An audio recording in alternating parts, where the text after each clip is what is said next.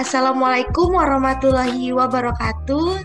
Selamat pagi, siang, sore teman-teman semua yang nantinya bakal mendengar podcast ini. Uh, untuk hari ini episode perdana dari podcast Semarak Bekesa. Jadi podcast Semarak Bekesa itu merupakan salah satu program kerja dari BEM Fakultas Kesehatan Masyarakat Universitas Munawarman. Di sini saya sebagai moderator izinkan saya memperkenalkan diri. Perkenalkan nama saya Indah Aryani dari angkatan 2018 Peminatan Gizi Masyarakat dan alhamdulillah saya juga salah satu dari anggota da, eh, bukan anggota bahasanya staff dari dinas keperempuanan BEM Fakultas Kesehatan Masyarakat mungkin langsung saja ya teman-teman kita uh, memperkenalkan dulu nih siapa narasumber kita pada sore hari ini dan saya akan membacakan CV dari beliau.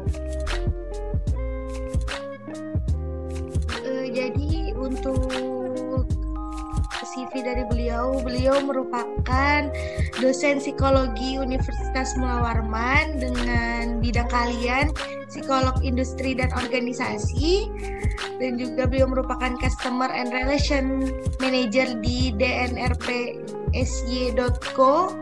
lalu ada asesor assessment center psikologi Universitas Mula Warman dan juga beliau merupakan ketua dari Youth Psikologi Industry dan Organization atau YPIO.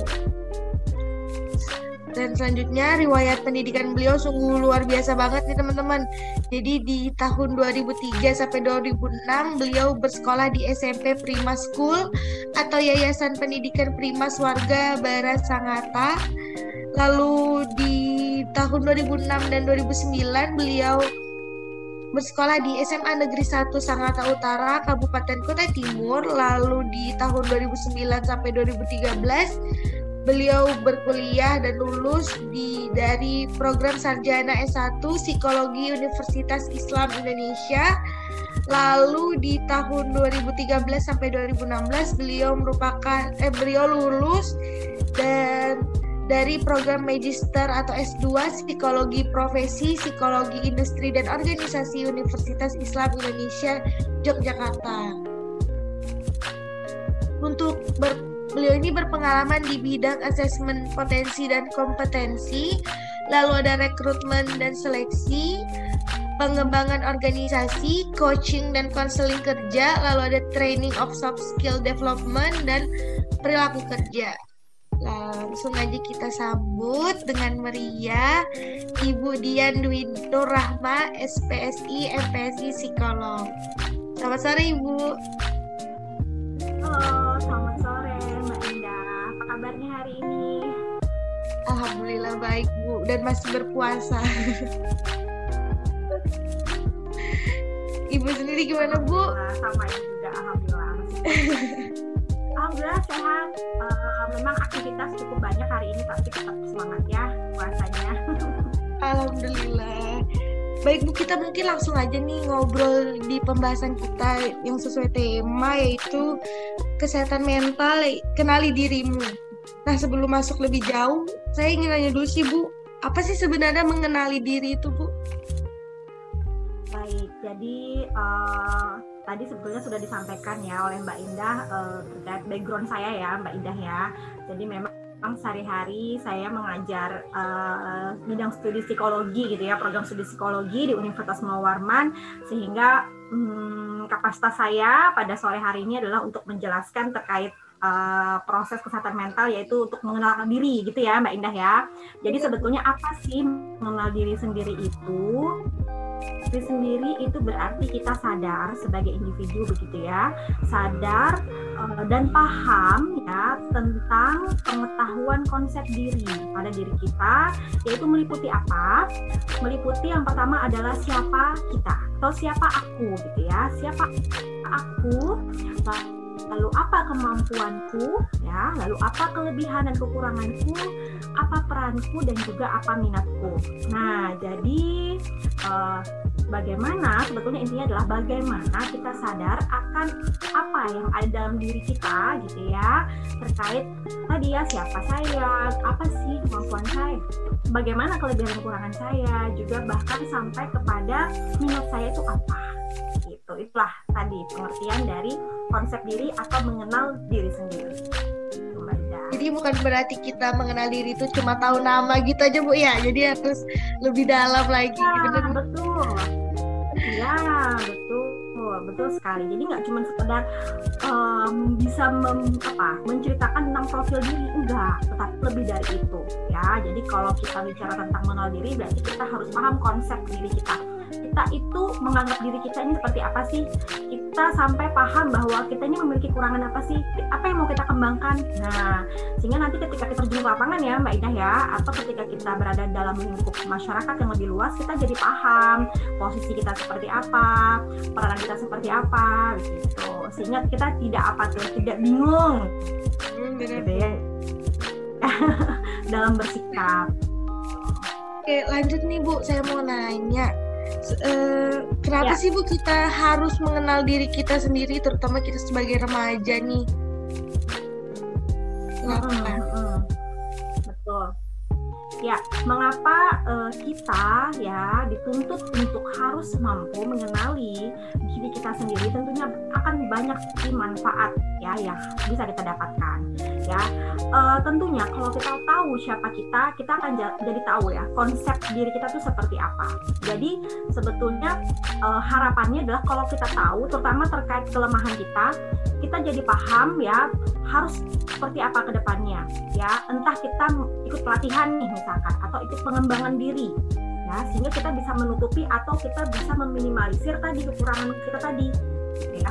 Dan tentunya Mbak Indah konsep diri ya yang kita bangun itu juga akan membentuk prinsip hidup yang baik pula. Ya semakin kita mengenal diri kita kita jadi tahu arah dan sikap serta perilaku kita di lingkungan. Ya jadi itu sebenarnya inti dari mengapa kita harus mengenal diri sendiri ya. Apalagi kan Mbak Indah kita sebagai remaja ini biasanya sih ya proses mengenal diri ini uh, kadang suka galau gitu kan. Bener. Uh, masih berubah-ubah. Hmm, berubah-ubahnya tuh karena gini kadang kita itu memetakan diri kita tuh lihat role model.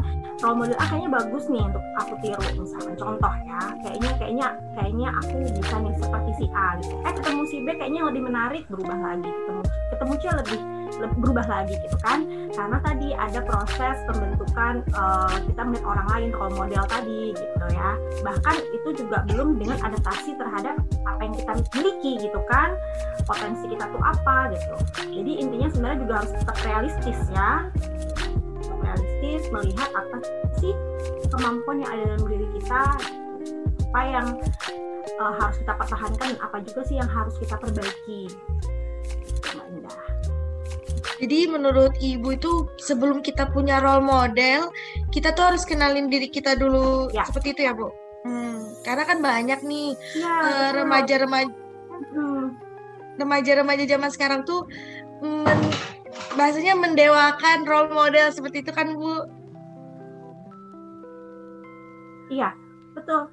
Uh, kita harus paham dulu sebetulnya ideal self ya atau harapan uh, pada diri kita tuh apa sebetulnya. Di mana ideal self ini kebentuk kalau kita sudah paham tentang diri kita sendiri. Ini kadang ya uh, mahasiswa mahasiswa atau generasi muda saat ini itu sudah tak sudah punya harapan mau ABC tapi kalau ditanya oke okay, apa kelebihanmu? Bingung. Apa kekuranganmu? Oh kekurangan saya banyak sekali bu misalkan. Jadi nggak balance kan antara harapan yang mau dituju dengan sebenarnya yang dia udah miliki karena nggak paham apa ya bu ya itu masih masih melihat-lihat ini bu. Oh, jadi ya malah semakin bingung semakin berubah-ubah. Jadinya malah nggak nggak khas gitu loh mbak. Kita tuh jadi diri kita tuh jadi nggak unik gitu. Benar-benar tadi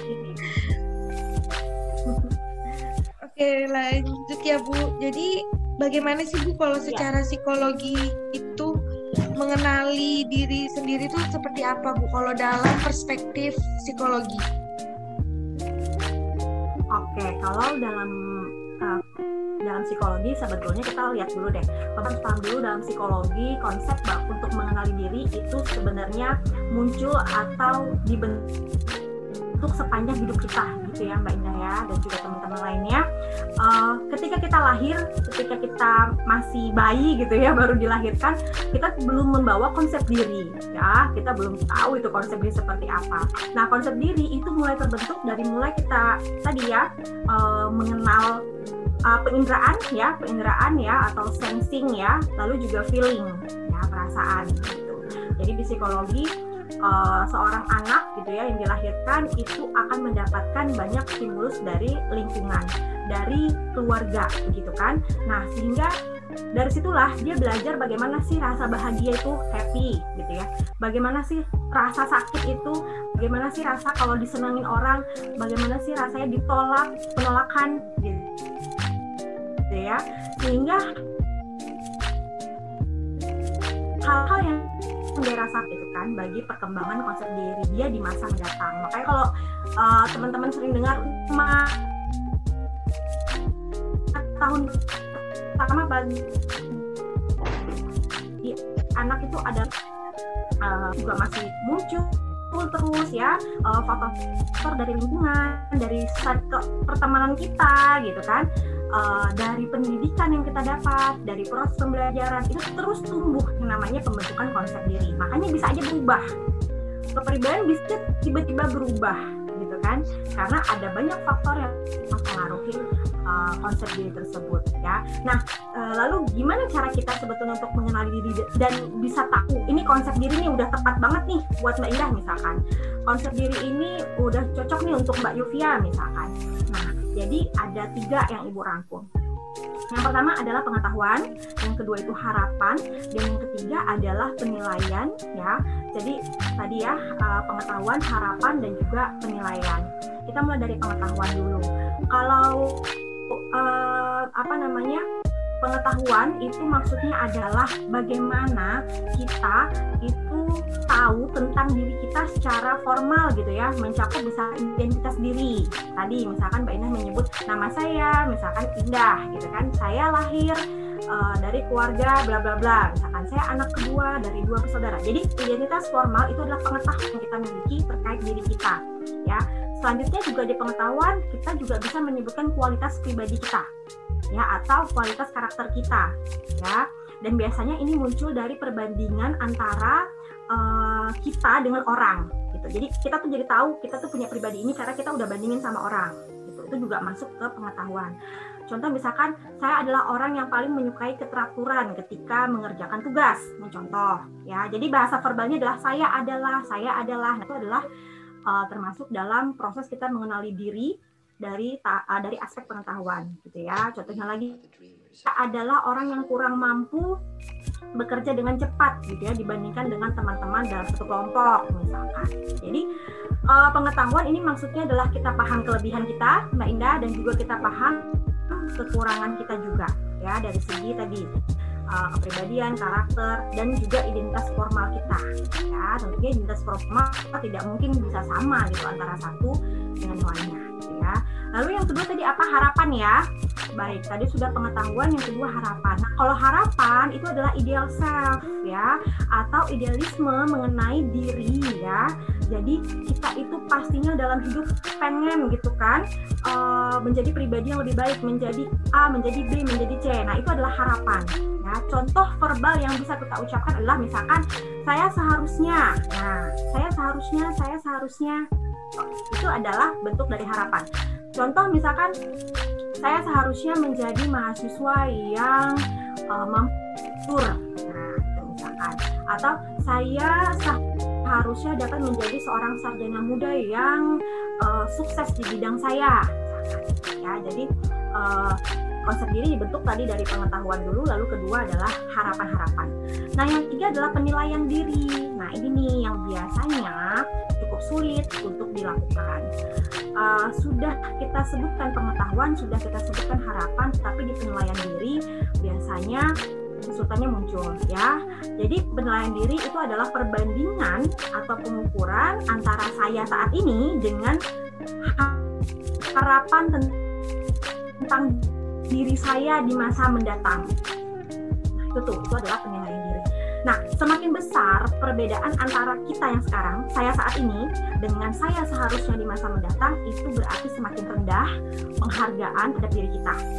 Jadi semakin besar gapnya gitu ya antara uh, apa saya saat ini gitu ya dengan apa namanya uh, diri saya di akan datang harapannya gitu ya itu maka akan semakin rendah penghargaan terhadap diri sendiri.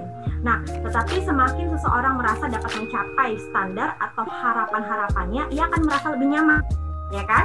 Secara psikologis dong kalau kita sudah cukup uh, paham sepertinya saya akan mampu gitu mencapai harapan itu, maka kita akan jauh lebih nyaman dan menyukai diri kita, gitu ya.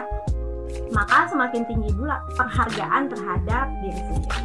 Gitu, gitu ya Mbak Indah ya. Jadi ada tiga tadi yang Ibu rangkum kan, pengetahuan, uh, harapan dan juga penilaian diri yang iya betul.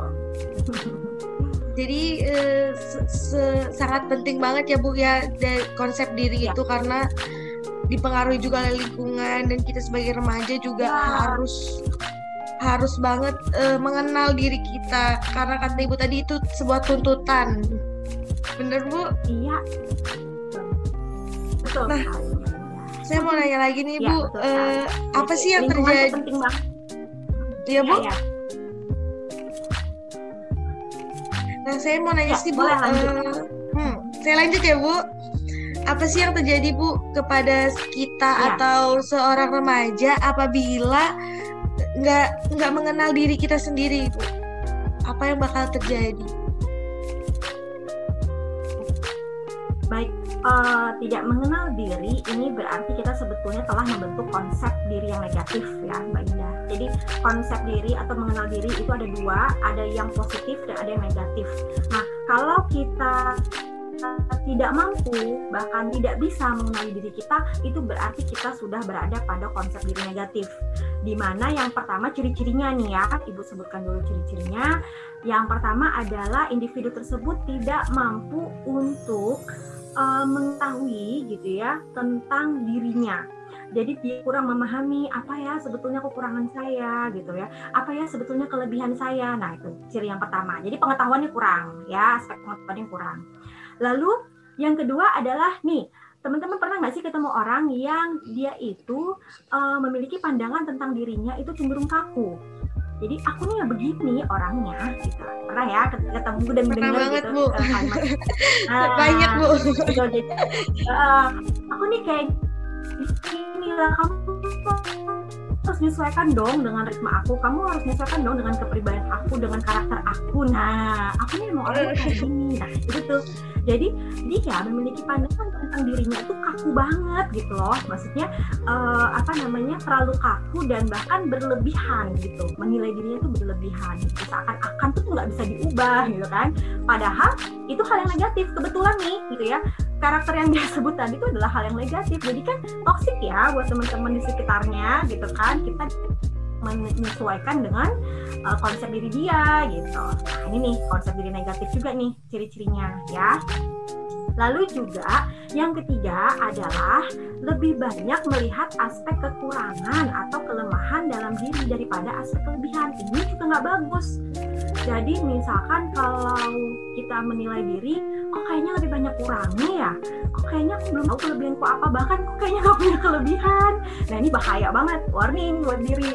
Kok jadinya lebih banyak yang kita rasakan negatif ini hati-hati. Nanti bisa jadi munculnya apa? Insecure nggak percaya diri self esteemnya rendah.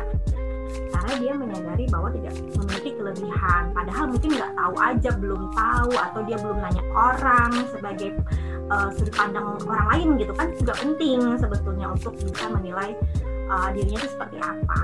Gitu. Ya jadi akibatnya jelas itu tidak baik ya Mbak Indah. Jadi kita nanti kalau memiliki negatif uh, apa namanya tentunya akan berdampak pada lingkungan sekitar gitu kan. Uh, kurang mampu berkontribusi gitu terhadap misalkan uh, di tempat kerja nanti gitu kan karena dia nggak paham uh, apa namanya bakat aku di mana ya minat aku di mana ya. Nah ini akan susah kan untuk beradaptasi terhadap lingkungan di sekitarnya gitu. Ibu Bu ada nggak sih Bu istilah orang yang terlalu mengenal dirinya Bu? Ada nggak istilah terlalu seperti itu di psikologi Bu? Uh, sebenarnya tidak ada istilah yang khusus. Hanya saya hanya saja tadi ibu sebutkan ya konsep diri positif dan konsep diri negatif. Hanya saja kalau yang dimaksud adalah uh, dia terlalu memuja diri itu ada. Narsistik itu termasuk ya. Narsistik termasuk pola kepribadian di mana seseorang itu terlalu memuja-muja dirinya terlalu menganggap dirinya itu sangat baik dan sangat yang paling perfect yang paling the best gitu ya. Sehingga dia menuju dia betul-betul apa ya ya seperti merasa tidak memiliki kekurangan. Tadi ibu bilang berlebihan kan?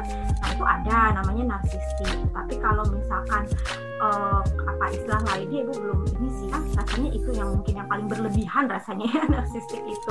Dan itu biasanya banyak muncul di sekitar kita ya perilaku perilaku narsistik seperti itu Nah, gimana sih Bu caranya supaya kita tuh ya. sudah mengenal diri dan jangan sampai ke ke tahap narsistik gitu, Bu? Uh, gini, narsistik itu kan muncul ya pertama pastinya ada gangguan pola kepribadian sebetulnya ya. Tapi kalau maksudnya adalah biar kita ini tidak apa ya tidak tidak sombong ya dan tanda kutip itu bahasa normalnya adalah tidak sombong terhadap kita. Kita harus realistis Mbak Indah. Setiap manusia diciptakan oleh Tuhan itu berbeda-beda dengan kekhasannya masing-masing. Ini ya secara gen gitu kan. Nah, uh, walaupun Allah itu menciptakan akal untuk kita berusaha ya. Ketika ada kekurangan kita harus perbaiki. Ketika ada kekurangan kita harus perbaiki.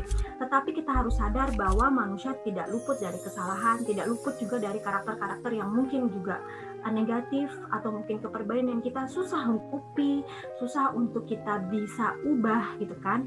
Karena apa namanya faktor-faktor lain yang mungkin mendukung gitu kan.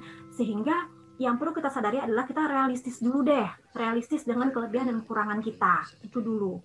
Jangan juga terlalu berlebihan gitu ya melihat kelebihan yang kita miliki, tetapi jangan juga terlalu insecure dengan kekurangan yang kita miliki. Sebenarnya intinya di situ balance, seimbang, begitu kan?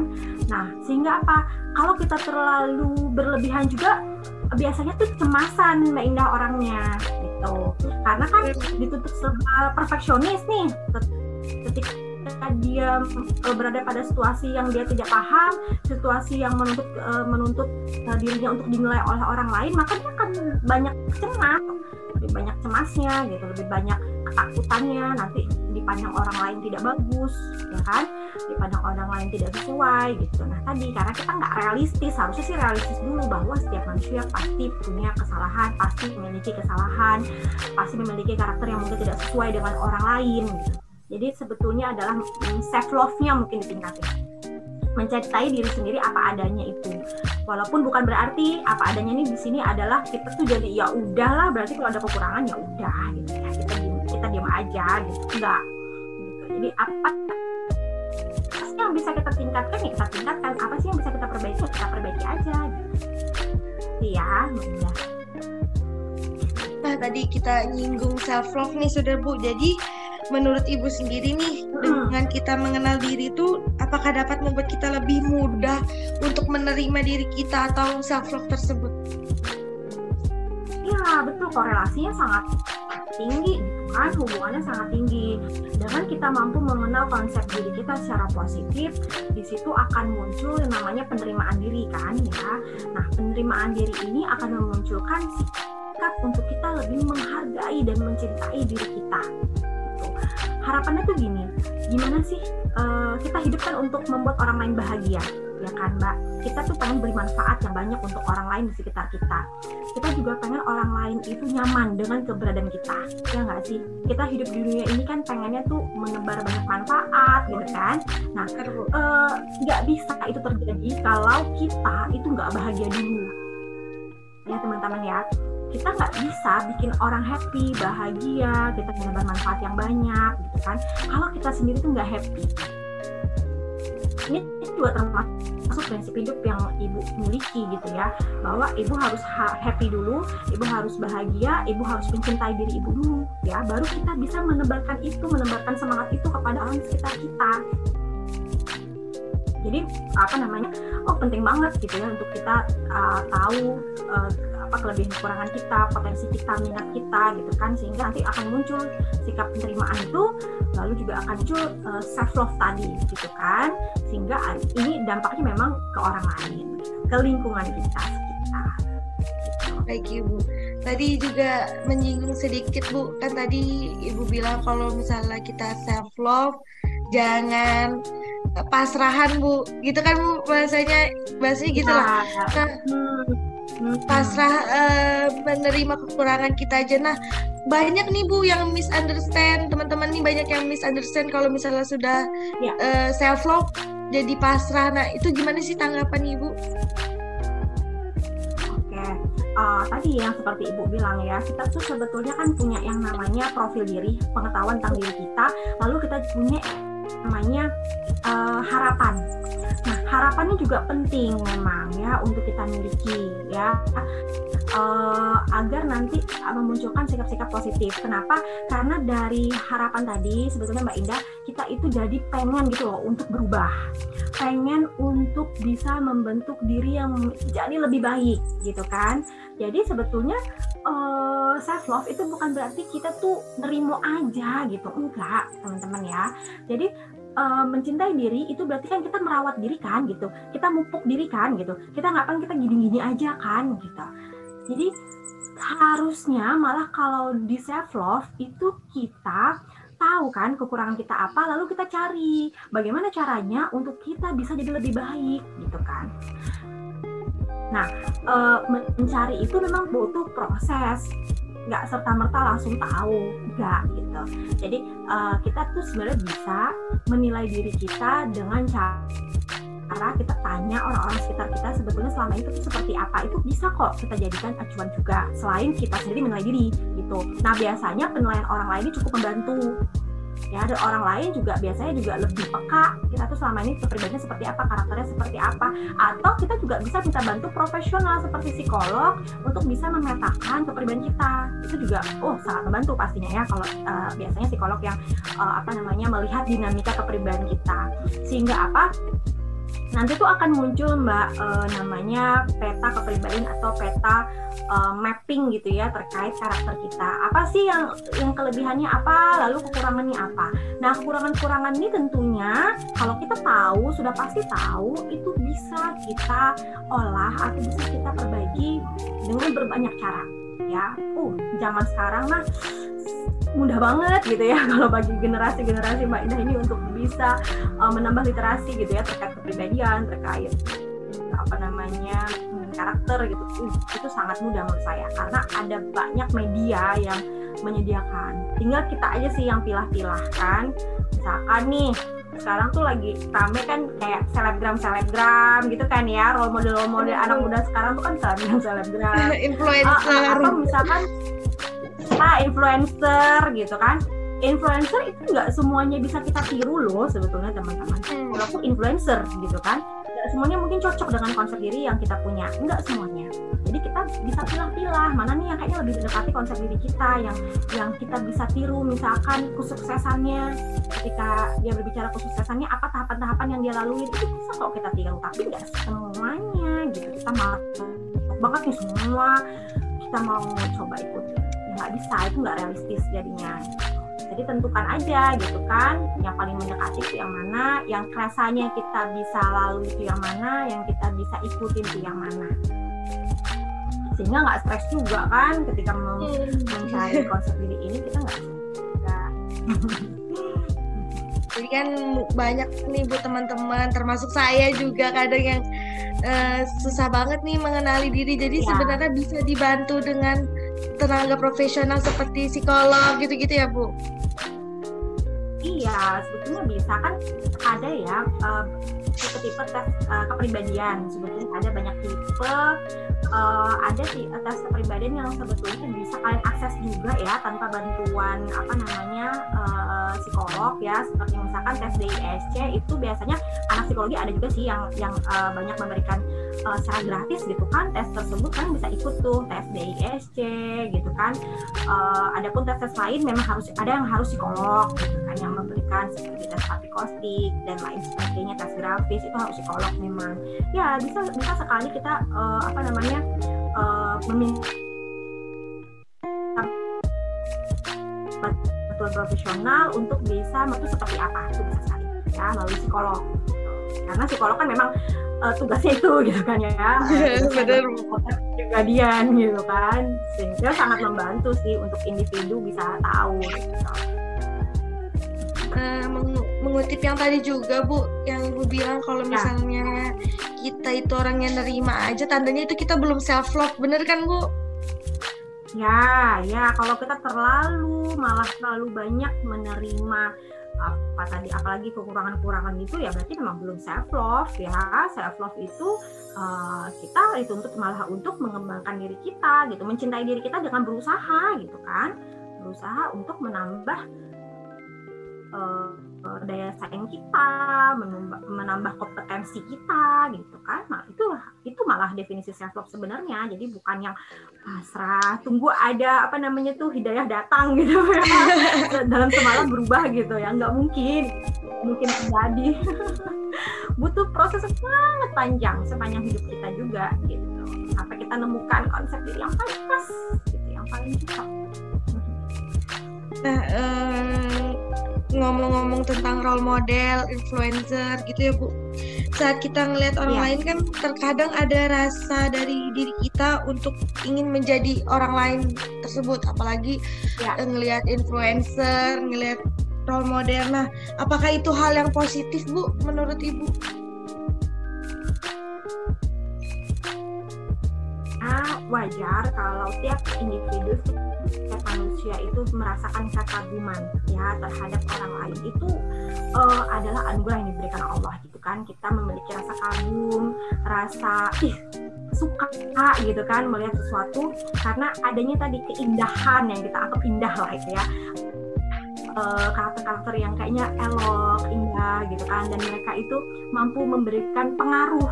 Sebetulnya influencer itu kan intinya memberikan pengaruh dari perkataannya, dari sikapnya gitu kan, dari perbuatan dia sehari-hari yang dimunculkan di media. Walaupun kita nggak tahu sebetulnya bener nggak realnya kayak gitu gitu kan.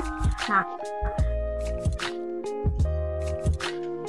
sebetulnya uh, ya nggak masalah kalau misalkan teman-teman itu punya sosok influencer yang dikagumin atau sosok role model yang dikagumin di lingkungan kalian? Itu tidak masalah malah itu bisa memotivasi kan sebetulnya.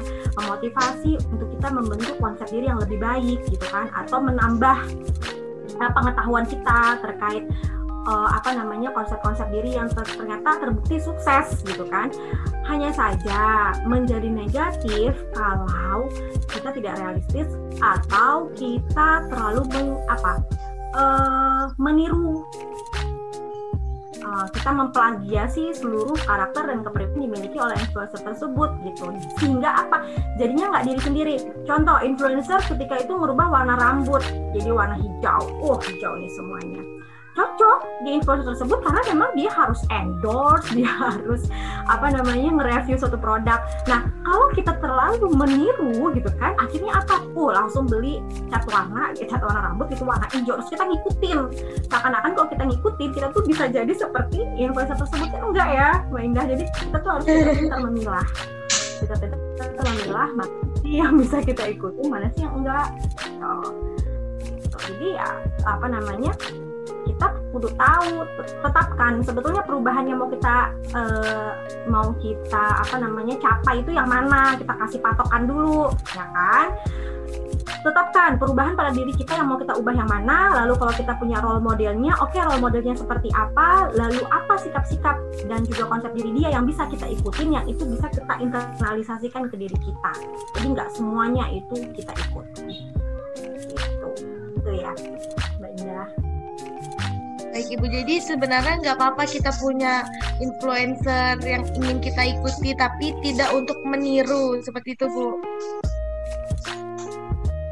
Ya, meniru secara keseluruhan, malah jadinya kita nggak jadi diri sendiri, malah nggak unik lagi karena itu proses meniru yang berlebihan gitu kan. Jadinya malah orang tuh nggak kenal kita. Ini siapa kok Indah tiba-tiba berubah misalkan.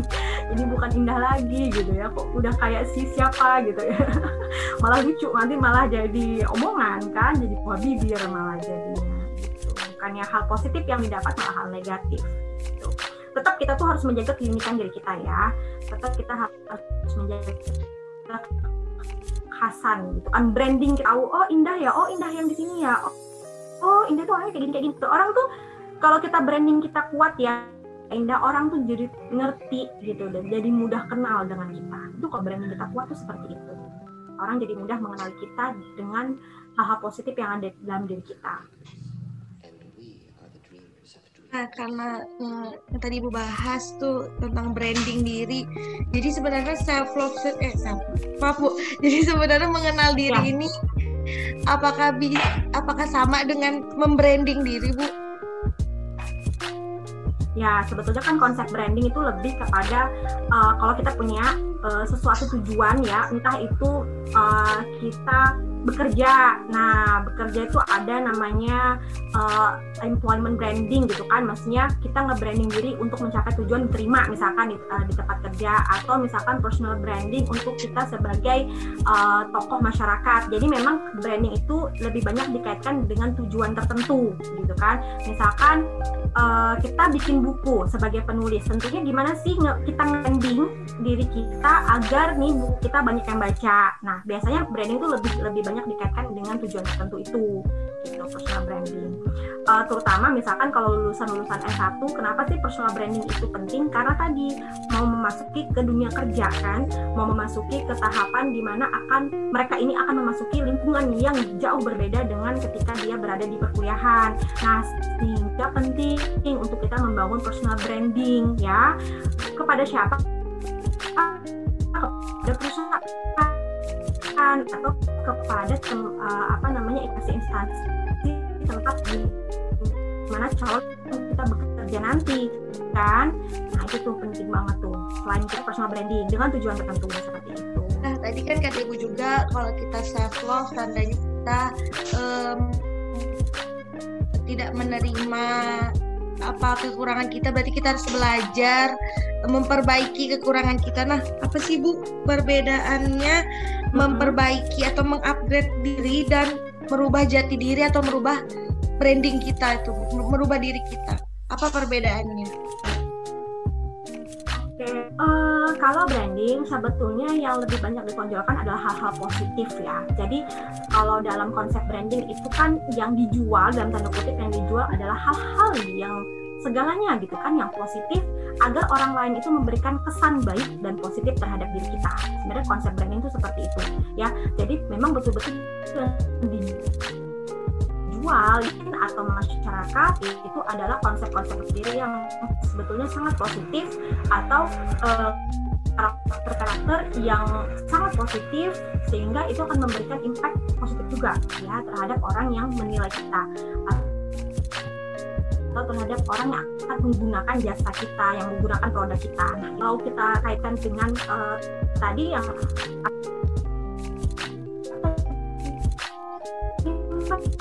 proses untuk secara umum uh, apa namanya untuk kita berkehidupan di lingkungan mana pun di mana pun kita berada. Bahwa kita harus mengetahui kelebihan kekurangan minat passion gitu kan. Bakat kita agar kita lebih mudah gitu loh mbak. Lebih mudah untuk bersikap, berperilaku atau nggak saat kita bekerja saja enggak, tetapi sepanjang seluruh aktivitas kita, baik itu di tempat kuliah, ya kan, dalam keluarga gitu, atau ketika dalam organisasi, nah itu penting banget uh, konsep diri ini. Nah kalau ngomongin branding itu sudah khas, sudah khusus gitu, kita personal branding untuk apa tujuannya apa, ya. Tapi menurut saya nih ya sebagai dosen psikologi saya merasa personal branding ini adalah hal yang saat ini memang harus dipersiapkan. Karena personal branding itu mbak nggak dibangun dari apa dalam jangka waktu yang sebentar gitu kan. Bahkan hitungan hari nggak bisa gitu. Personal branding itu uh, kita bentuk sangat lama cukup lama gitu sehingga betul-betul melekat pada diri kita. Karena kadang di personal branding itu yang tadinya kita tuh nggak seperti itu tiba-tiba jadi seperti itu buat personal branding ya. Dari sekarang bahwa personal branding itu penting. Mulai mulai dibrandingkan kepada orang lain apa sih hal-hal positif yang aku punya? Apa sih nilai jual yang aku miliki? Nah, intinya di situ. Baik ternyata uh, dimulai dari mengenal diri banyak sekali ya Bu manfaat-manfaatnya. Ya. banyak ya. sekali.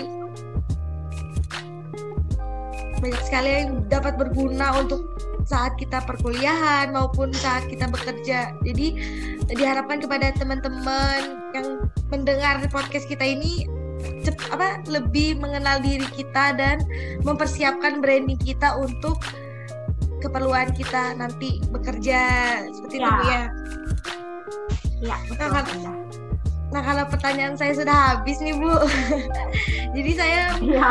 uh, jadi saya mau dong Bu tahu apa closing statement dari Ibu nih untuk dan juga pesan hmm? nih untuk teman-teman yang ngedengerin, teman-teman yang ngedengar.